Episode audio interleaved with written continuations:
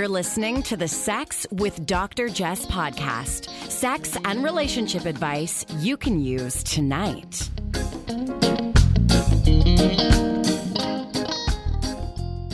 Hey, we've got a replay of one of my favorite topics, one of my favorite episodes on eroticizing daily interactions from April 2021. So you might hear some references to a totally different time. It's a time warp. Welcome to the Sex with Dr. Jess podcast. I am your co host, Brandon Ware, here with my lovely other half, Dr. Jess. Hey, hey. How are you? I'm feeling good. I'm feeling good. I'm interested in this conversation for the two of us as well. We're going to be talking about how to make your daily interactions more erotic. And, well, what are you laughing I'm immediately thinking about eating a banana. Oh my gosh. Because I, I, in my presentations, I always talk about how to eroticize daily interactions because you're not a light switch. You can't go from talking about your taxes and your work and your kids and whether or not your dog had a bowel movement on its last walk to just flipping the switch and being, oh, hi, Hey. tear my clothes off, right? Hey. And my joke is when I say to eroticize your daily interactions, I don't mean make everything annoyingly erotic, right? I don't want to be eating a banana and have Brandon look over and be like, oh, yeah, Oh, yeah. you eat. That's what I'm talking about. uh, it's really more about playfulness and flirtation and I don't know, all these different ways to be erotic. It doesn't have to be super sexual or graphic. So we're going to be getting into that. I mean, I guess before we do, I should ask you do you feel like our interactions are particularly erotic? I don't think that I'm an erotic person. I feel very self conscious whenever I'm trying to do something that I think is erotic, whether I've seen it on, you know, TV, movie, somewhere.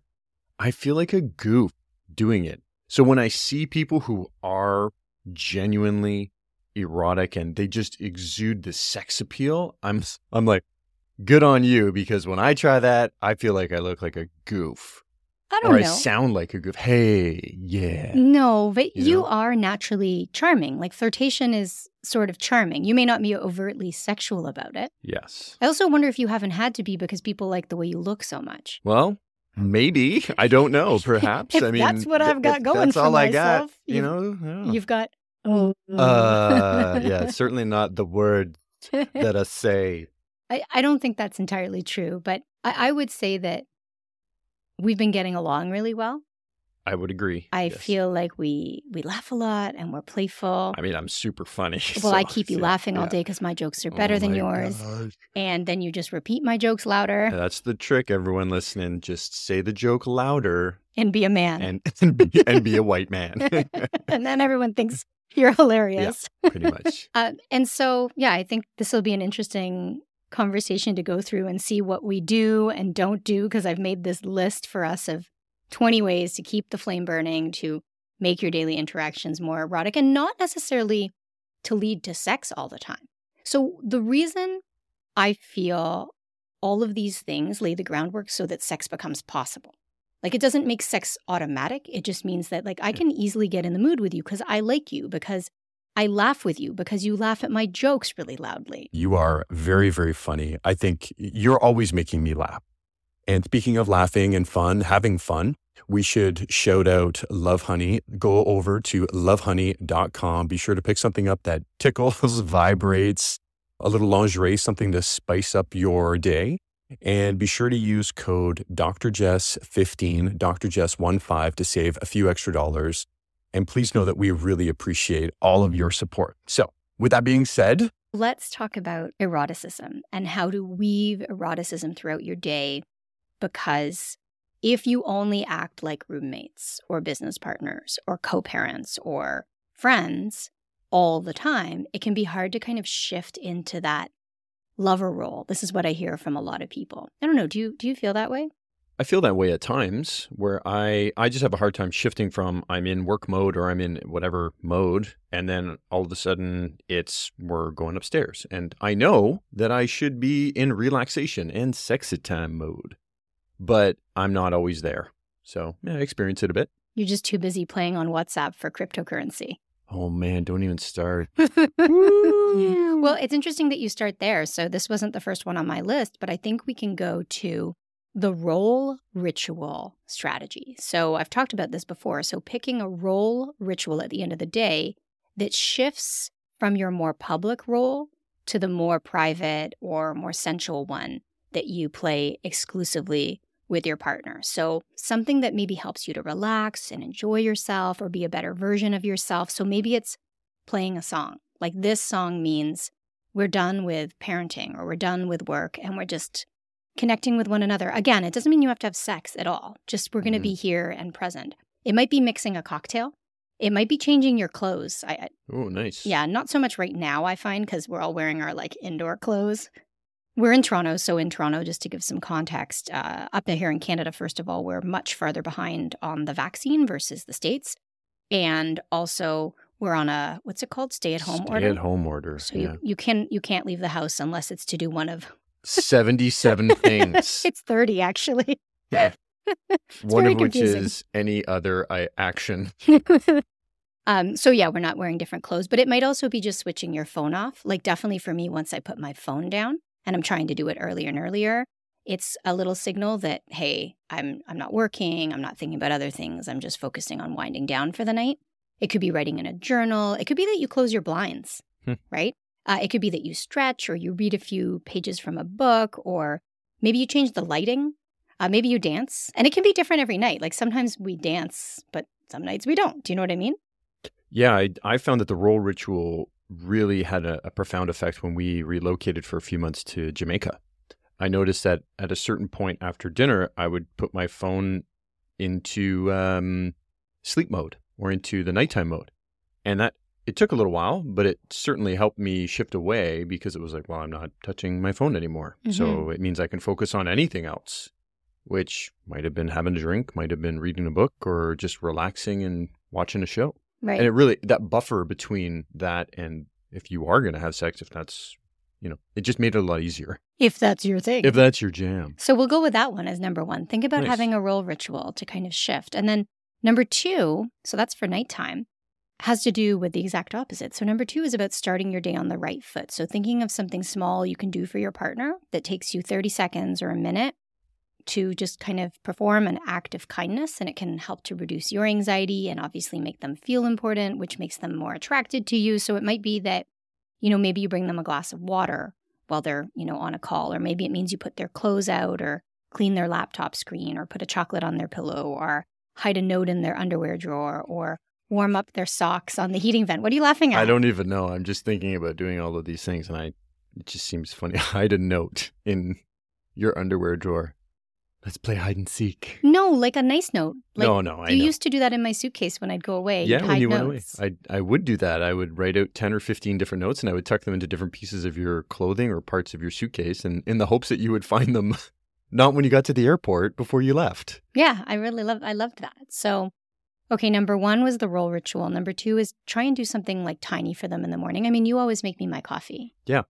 Uh, happy to make you a coffee. It does not take 2 minutes. I mean, damn, it takes on. me like 12 minutes this to make a coffee. This morning you cheated. I did cheat and it yeah, I and did. you got a blah, complaint. Blah, blah, Yeah, and I, I was just going to say, and we're getting comments on it, aren't we? No, it wasn't a complaint. I just said, hey, the coffee didn't taste. Hey, the, the coffee sucks. but he did, he didn't use the proper espresso machine. I'm so like how how difficult. Sure, you don't want to keep talking about this, or do you want to move on to the next so, point? so high maintenance. Okay, let's move on to number three, and this one's for you, Brandon. This is about taking a dump. okay, so you probably know what this is because you've heard me talk about it before. I have, and it is not defecating. No. No. It's a complaint dump. So at the end of your day, or at some point during your day, can you just give yourselves two minutes or however many minutes you assign to complain it all out, to get it all out so that you're not complaining all throughout the day and all throughout the evening and kind of shift the conversation away from a, a, focus on kind of perceived negatives to create space for eroticism and playfulness and flirtation. And I want I want to be really clear. This isn't about be positive, love and light, because there are definitely things to complain about, and that's okay. But can you relegate them to a certain time or talk them out in a meaningful way rather than kind of allowing them to permeate throughout your day and into your night and into your bedroom? If you set a timer and try to do this, this can be challenging. Brandon's like, For I... me, I got a laundry list by the end of the day, man. It's like gonna have to like speed talk through these next two minutes. You're not a big complainer though. Uh, no, not unless somebody wants to trash talk me about putting out the trash. What? Um, Oh, you mean the neighbors? Yeah, Brandon got. not you, Yeah, yeah, I know what you're talking about. You do complain about your your neck injury a lot.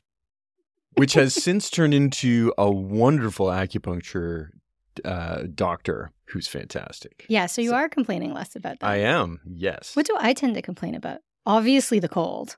definitely the cold. um, The good thing is I have full control over the weather. maybe the f- the food that we are or are not e- eating, depending what we're ordering. oh yeah, if I have a bad It's a meal, you bad know. meal. Yeah, we're gonna hear about it. so yeah, definitely a complaint dump can be a way just to relegate certain, you know, negative conversations and also important conversations to a different time. And it doesn't have to be two minutes. It can be. Uh, it could be a you know However 15 long you minutes want, yeah. and- and it's also about taking it out of the bedroom Yeah. okay next uh, on my list i have text playfully so rather than just texting to update your partner about your day or ask them to you know pick up milk on the way home to think about texting for fun like to use that medium to kind of cultivate connection and curiosity so maybe you send them like playful messages or incomplete messages in the morning, like a, a line from a song, and then you kind of create like a drip text campaign. Um, or you just send them a, an image that you think is funny. One thing that I love, babe, and even though we're in the same house and it's it's not like a big house, we're not far away from each other. So at eleven eleven, I don't know if folks do this. You know, you're supposed to make a wish at eleven eleven. Is that I, a I I know that because I make a wish every day at eleven eleven. I know, but you're the one who told me, so I don't know how widespread this Oh, Yeah, I don't know. That was just something Phenomenon. I always did. is. Yeah, the superstitious thing. So I wasn't raised with it, but I love it. So whenever 1111 shows up, I make my wish in my head and I always wish for the exact same thing. Mm-hmm. And what I find is that it's this huge reset because it's, you know, I'll be stressing about one thing or another or, you know, worried about one thing with work. But then there's only actually one thing I wish for. And there's only one thing that I'm really focused on.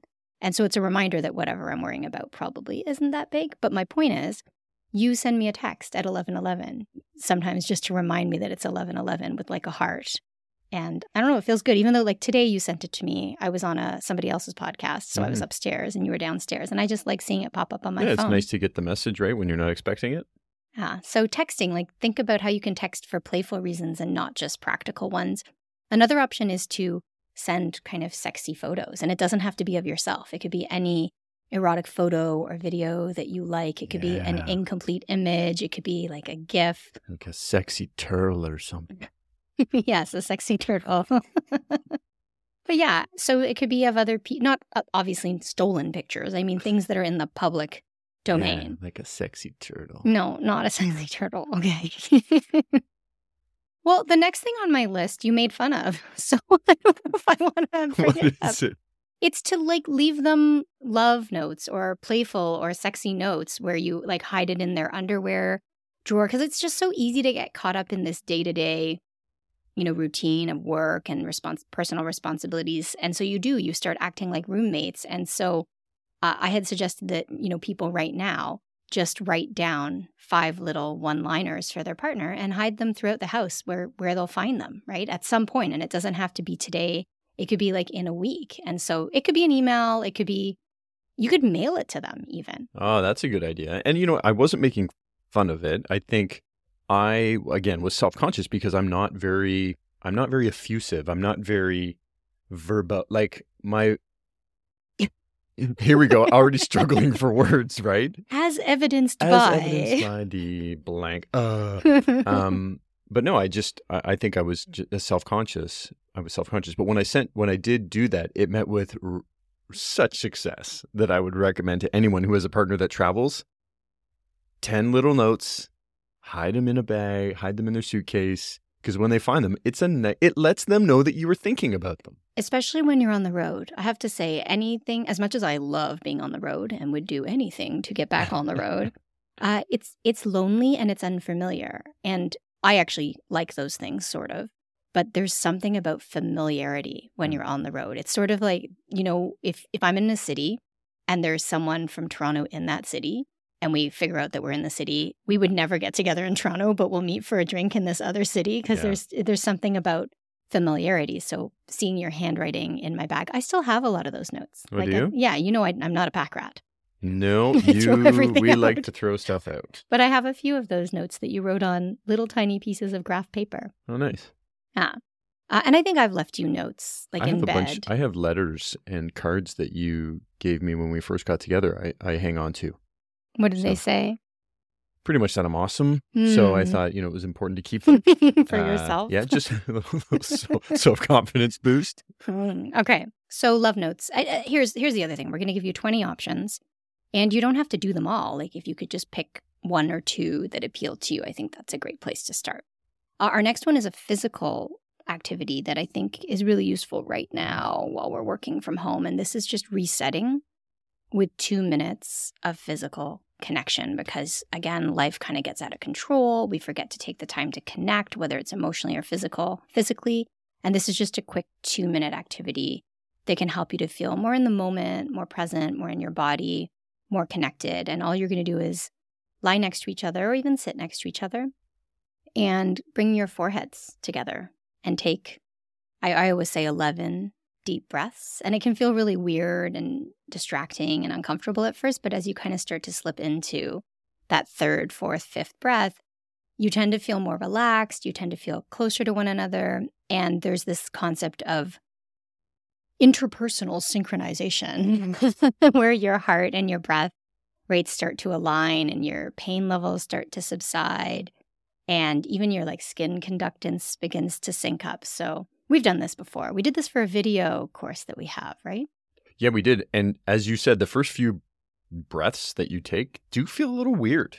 The physical sensation of having somebody else's forehead pressed against yours is not something that you experience very often. So it takes one or two breaths to kind of get accustomed to that. And then I felt a little silly at first, but then like four or five breaths in, I was like, yeah, this is kind of work. This is working. And then by the end of it, you're like, okay, I, I, I felt more relaxed, definitely more Yeah. connected. Yeah. So, okay, moving on.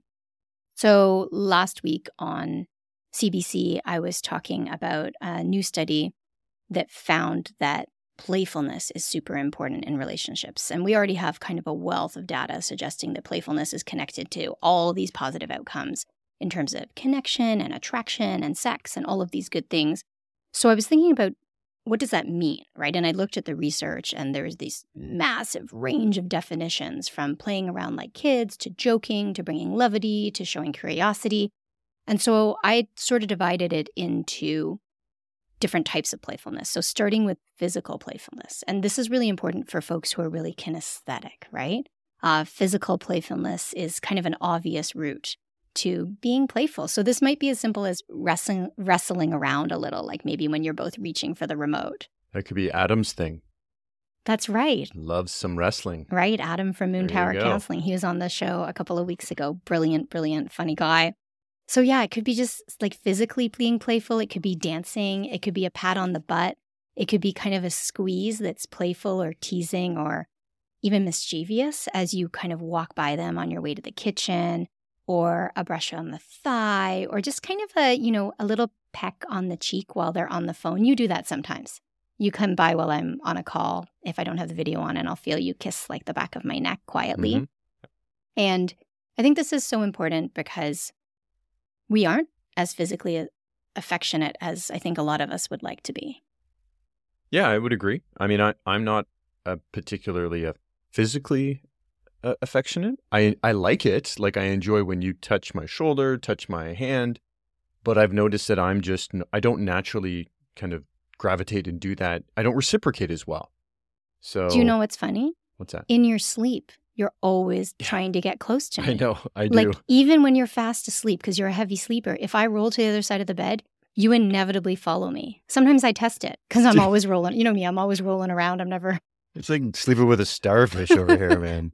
I'm never I swear I'm never sleeping. So he's like sleeping with a hurricane. you could be a hurricane. It's like all over the bed. But the more relaxed you are, I notice the more affectionate you are. And I wonder if that's more of your natural state and if you hold back or something Hmm. when you're awake. Yeah, I don't know. I'll have to ask my sleeping self. so that's that's one piece of it. And then the next one is to also be verbally playful. So that's just simply joking around, you know, maybe being goofy, maybe messing with puns or sexual innuendo, um, laughing at yourself. And it, it can also be kind of inside jokes. So Brandon and I watch Brooklyn Nine-Nine and everybody kind of has, you know, their show they watch. And I find that it always comes up in oh conversation Oh as gosh, a joke. Oh my God, look at the window right now. It's a yellow crested warbler. That's the line you That's went the for. Mine is, you want a piggy? well, the other day, I think our neighbors think we're bananas because you can see into our house from all angles. And I'm pretty sure you rode me like a donkey the other day. No, it was a pony. It was a pony, yeah. And it was not sexual at all. no, not at all. You were like, Can I ride you? I'm like, Sure. Okay. And I was thinking after, I'm like, if people look in, they definitely think this is a sex game. well, only because you tried to buck me off. That was after because, I mean, eventually my knees started to hurt. You barely even moved around. As soon as I got on you, you So started to what did you up. want me to do? I- Run up and down the stairs with you on my back? No, I just wanted you to crawl around the second floor. Anyway, Maybe don't be like us. Yeah.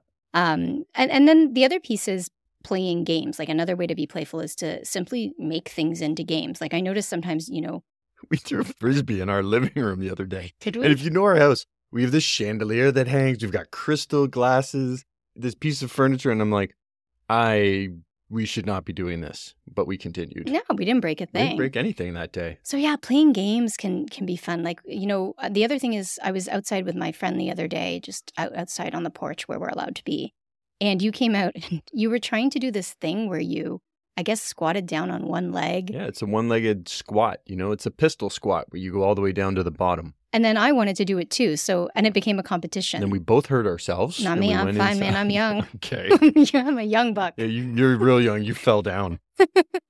That was not about age. This is playful. Playful.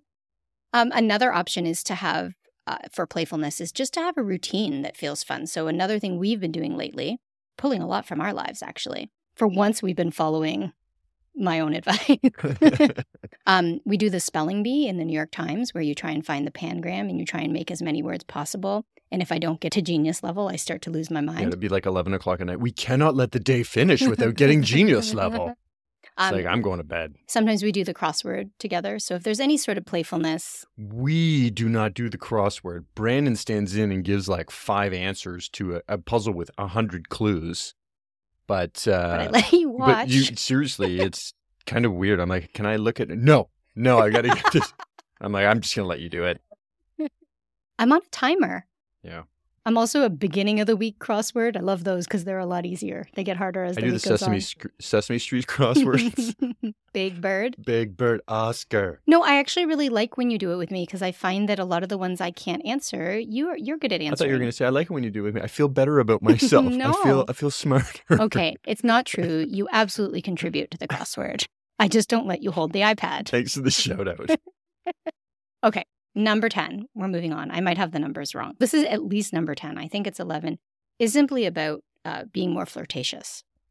Uh, definitely, you know, thinking about just smiling when they walk in the room. Um, I often talk about greeting your partner like a dog, making a point of stopping what you're doing, walking over to them, paying attention, wagging your I keep tail. treats in my pocket. Just a little bumbleini. Hey, I would like a little little probably would like me better if I had bumbleinis in my pocket. I would. I would. So, yeah, just um, that's something I've been trying to do, and I'm not always successful at it. But when you walk in the room, actually paying attention to you. Um, another really important piece, I better start moving on these, is to look for opportunities to actually spend time apart. So, if you want eroticism, oftentimes there needs to be some sort of distance and mystery. And I think with folks who are working from home, we have to be even more mindful of this than we ever were before. So that might be as simple as going for walks separately, which you do oftentimes. Yeah, I do. I enjoy my my walks alone. I gives me a chance to also reset, just listen to some music, go for a 15, 20 minute, 30 minute walk and it helps. I Yeah. I like spending that time on my own. Right. I li- and I like that you're gone. Yeah, I'm sure that you do. uh, definitely another one that I love. This is number 12 or 13 or 14. We don't know. It's to stare at their best assets. So I always like to remind people that it's okay to objectify your partner within the context of a loving, respectful relationship. You can honor them and respect them and love their butt. You can, you know, really respect their, I don't know, intellect and sense of humor, and you can lust after them because love and animalistic lust don't have to be mutually exclusive. So I, I you know, for example, if your partner walks through the door, rather than asking about their day or just talking about your schedules, stare at their best assets. Like take a moment to soak in the sex appeal that first attracted you to them, right? So stop what you're doing, focus on what you see in the moment, and really look at your partner. Pick a body part you love, focus on it like an animal in heat. Like I always say, look at them like a piece of meat or tofu for the vegetarians. Whatever works for you. And really forget about all their annoying habits and objectify them. Uh, number 13, and I won't I won't um, belabor this point because we did a whole episode on it, and that's on minimizing technoference. So create one space in your home that is tech free, and pick one time every week or every day that is also tech free. This is a really big deal, and we spent a good amount of time a couple months ago exploring this one, so you can go back and listen. Number 14 is to block quality time. So choose a block of time, whether it's lunchtime during the day or an hour in the afternoon. And during that quality time, you are going to ban conversations that relate to the dark triad of topics. So you're not going to talk about work, kids, COVID. And if you don't have kids, it's like family or friends that you complain about. So instead, you're going to have questions that you can pull up. I have a ton on our website, on previous podcasts, meaningful questions that kind of allow you to escape from reality, even just for a few minutes. So, for example, if you could grab a drink with anyone from any period in history, whom would you choose and why? Who would you choose? Like any time in history. I, I would want to chat with uh, Obama. I feel like he'd, Which, oh, but I'd want him to talk openly and honestly. Like, I feel like, that's a whole other conversation. yeah, but that would be really interesting. And For I'm sure, sure. sure there are a bunch of others that I could, I could come up with too. For sure. Yeah, I'd love to talk to him. I'd love to talk to her as well. Yeah. Ah, all right. Number 15, it involves giving compliments. So, and I want to talk about compliments for a moment. So, a compliment is something that, you know, makes somebody feel good. So, and I often talk about this on social media, probably not often enough, that the intention of the compliment does not make it a compliment. It's the outcome that makes it a compliment because sometimes people will say things to me that I that don't feel good for me, right? Like really kind of sexual stuff from strangers. And they'll say, "Oh, I meant it as a compliment." And I remind them that a compliment is about the person who receives it, right? So you saying like nice tits to me as some stranger after I've just written what I think is a very thoughtful caption on an Instagram post is not a compliment to me. It actually feels objectifying and degrading. So, yeah, and I want to talk about the levels of compliments. This is actually this is for you, Brandon. Okay. Let's, let's do it. No, it's for everyone. So, three levels pleasantry, admiration, and lustful or animalistic. So, pleasantry compliments, compliments of pleasantry are just, you know, things that you, you know, you could say to your child, a parent, you could say to a parent, shoes. yeah, you're so sweet, or you're very smart, or, you know, you look handsome. Um, I guess that could also fall into the second category of admiration. So, what do I really like about you? And can I get really specific? Like, I love your kneecaps in those jeans. I thought you were going to comment on how funny I am. Anyhow, and then the th-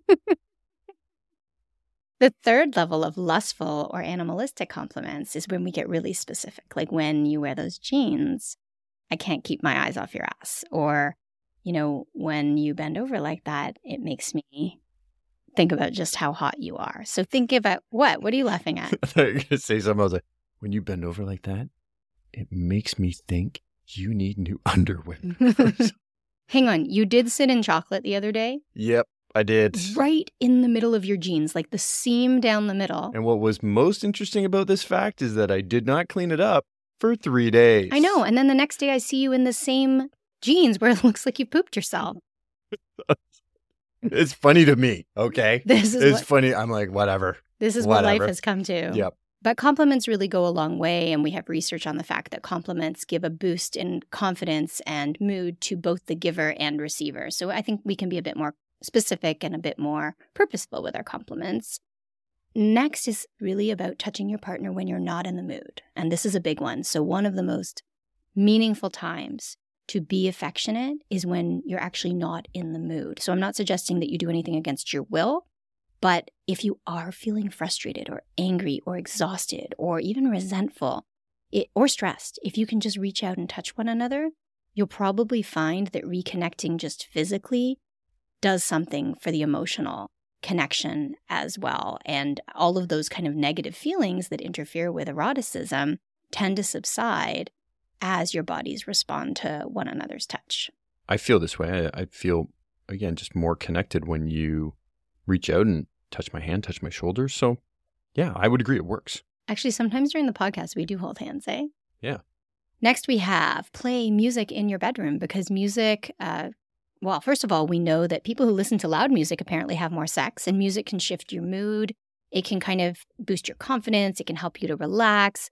And all of these things actually heighten the erotic connection. So, kind of thinking about what kind of music you want to hear. Do you want to feel powerful? Then you want to li- listen to heavy bass, apparently. Uh, if you want to feel like kind of loving and playful, they say to pick songs from your early days of dating. If you need to de stress or decompress, they say a more kind of mellow melody is good for you. And if, if you're familiar with the concept of core erotic feeling, which I've spoken about on the podcast before, and I'm going to do a whole new podcast on it because it needs an update. Uh, but your core erotic feeling is the feeling that you require in order to get in the mood for sex. Think about what kind of music makes you feel that feeling. And you can play it in the bedroom or you can play it in the kitchen as you're cleaning up. And then I have a game for the next one from, from my book, The Ultimate Guide to Seduction and Swordplay, not swordplay. the Ultimate Guide to Seduction and foreplay. I do like swordplay, though. That's a nice, that'd be a great book. I'm going to opt right out of the swordplay. Thank you very much. This one is called Netflix and Strip. And the book is co authored by Marla Renee Stewart. And I can't actually remember whether she came up with this or me, so I want to make sure she gets credit too. But net, you know, we Netflix and chill, but Netflix and strip is a little bit different. You agree to remove a piece of your partner's clothing or yours whenever you hear a specific word when you're watching television. And you can agree on a word together, or you can kind of secretly have a word and they have to have figure out what that word is. So I can have my own word and then you have to like kind of figure out what it is as it goes as it goes along. That's cool. Have Yeah. some fun while you're watching Netflix. I like that. And then another really important one, I'm pretty sure we went over 20, is using the 99 rule. And uh, again, if you follow my work, I've, I've mentioned this one before, but it's so important to just ease tension. And it's not that this is going to lead to sex, but it lays the groundwork so that sex becomes more possible. So the 99 rule is simply thinking about whether issues or arguments or points of contention or stress will matter to you when you're 99 years old. So if you're fighting about something, if you're feeling frustrated over a disagreement, uh, if you're, you know, even stressed about work, does this matter to me? Is this something I'm even going to remember when I'm 99 years old? And I also think about that three pronged approach of does this affect my livelihood, like my security? Am I going to lose my house and end up on the street? Uh, does it affect my health? And does it affect the love in my life? And if it doesn't affect those, yeah, why would I want to let it adversely affect my health via unnecessary stress? I'm glad that you brought it up over thinking about the 99 rule during work because I do think about it during work, especially when I'm getting really worked up or if something's bothering me. When I remember that 99 rule, I'm like, yeah, this doesn't really matter. It's not that I'm not going to deal with it. It's not that I'm not going to fix the problem or whatever the issue is, but in the grand scheme of things, it's not worth me losing sleep or being upset, bringing that home to my partner or, or you know, like to you. And uh, yeah, I find it really, really helpful. And then last but not least, and I think this one's so important, is to set a little little time aside to daydream together once a week. To think about, you know, what you're going to do when you retire or what you're going to do when the travel restrictions have been lifted or what you I don't know, your dream vacation or what you would do if you won the lottery. Just kind of these hypotheticals that give you a sense of escapism because when we think about eroticism, so it's definitely about intimacy and connection and the physical. Uh, and it's also about the playful and the curious, and all of these things come together. So I don't think, you know, daydreaming means that we're going to hop in the sack immediately. Now, if we were to talk about fantasies, right? Because I've kept these kind of non sexual, Mhm. right? Because not everybody wants to be sexual all the time. Yep. If we were to talk about fantasies, there's a good chance Well, I mean, it'll lead to the bathroom. Definitely, I would agree. So if you're in the mood for that, you could also talk about your your sex dreams or anything you've seen that's turned you on. But this escape from reality is really helpful, especially when you're feeling stressed out, right? Like I remember when we were young, long, long time ago. We We're not that old. no, but I remember like 20, right when we met, we would talk about what we would do if we won the lottery. Do you remember? Yeah. Yeah. A- and we would go deep down the rabbit hole as though it was real. I'd be like, no, no, no, but we can't do that. And then you'd almost forget that you weren't having a real conversation. I remember being young and buying a ticket, and I, I don't even want to check the numbers. I just want to keep daydreaming. Like, I, it's more fun to buy the ticket and daydream than it was to check the ticket because you knew you were going to be disappointed, right. right? So, yeah. So, as I kind of walk through these 20 ways to make daily interactions more erotic, obviously what I'm reminded of is that it's way too much, right? You're not going to do all of these things all of the time. But what you're doing is you're laying the groundwork so that you can make sex possible. I also think if you push through and commit to them, like if you choose one or two or three and you don't expect fireworks the first day that you do them, but you know that over the course of a week, you know, three, five, ten, twenty days, it'll contribute. And, you know, then I also notice when you do these things for me, I want to reciprocate and I want to do them back f- for you. Hmm. So it builds this wonderful snowball effect where, you know, I'm happy to make you coffee because I know you're going to, uh, you know, make me lunch or you're going to, and I don't expect it, but this wonderful back and forth of trying to do nice things for each other. out nice each other. Uh, yeah. I guess it brings me to the question that I will inevitably receive because you're saying, oh, when I do something, you want to reciprocate. What do you do when you have a partner who just takes and takes? Because there are people who are more givers, there are more people who are more matchers, and there are people who are more takers. And I don't know if folks have read Adam Grant's give and take. give and yeah. take. Uh, and it's more focused on business, but obviously there's a relational element in, in all areas of our lives. So, what do you do if you are doing these things and your partner isn't reciprocating? Take pleasure in the ability to do it. Hmm. Know that one day, if you couldn't do it, you would be happy to do it. And I don't think this means that you should take pleasure in doing every single thing for that person and, you know what I mean, and not expect anything at all in return. But I always remind myself that, you know, one day these things that I regard as chores or, or things that I wouldn't necessarily want to do, I will long to do them You mean like if you couldn't? if I couldn't. you Yeah. mean when I start traveling again? Yeah, there will be days when you travel again where I'm like, geez, you know, I miss making you a coffee in the morning. I I think the other thing is if your partner isn't, first of all, you're not doing this for them to reciprocate, but if just this is more of a pattern in your relationship in which you are giving a lot and they're taking and maybe not showing appreciation or are not as open to doing things for you, I think I think it's an important conversation to have to let them know, you know, it would feel good. it would feel really good if you could try this. Or when you do this, it makes me feel really loved, right? Back to that, you know, starting with the positive, trying to understand through an inquiry, and then making your request. So, um, I, again, I think so many of us say things like, you never text me or you never call me, instead of, hey, you know, anytime I get a text from you, it just, I love to see your name on my screen. I'm, I'm really of the belief that it's okay to just say what you like, to say what you want. And, but don't be, you can't, you can't have it both ways. You can't say, oh, I want them to just know, right? That's something I hear. They're like, well, if I have to ask them, it doesn't feel as good. And I hear you. But sometimes people have no clue what you enjoy and what makes you feel loved and what makes you feel valued. And this notion that they have to read your mind is inevitably going to lead to letdown. So definitely speak up. It Well- reminds me of the uh, the soulmate thing, right? Where it's like, well, if, if my soulmate, they sh- everything should be easy and nothing, and it's like, well, but if you don't have a conversation, they may just never know. Right. And compatibility isn't about sameness, Yeah, right? We are very, very different. So Very if I if I were to do for you the things that I want, you may not even like them. yeah, I And agree. that's why no one's inherently a great partner or inherently a great lover. Like we have to just keep communicating. So we'll leave it at that. Hopefully you find one or two things from our list of, I don't know, I think it was 22. I'm going to have to go count them.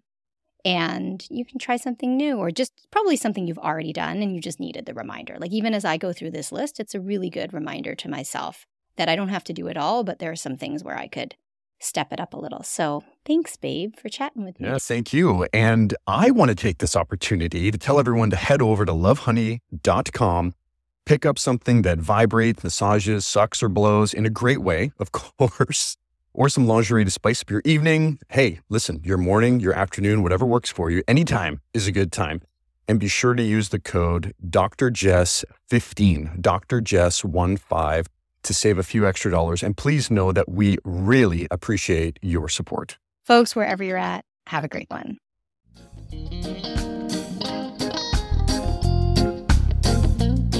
You're listening to the Sex with Dr. Jess podcast. Improve your sex life, improve your life.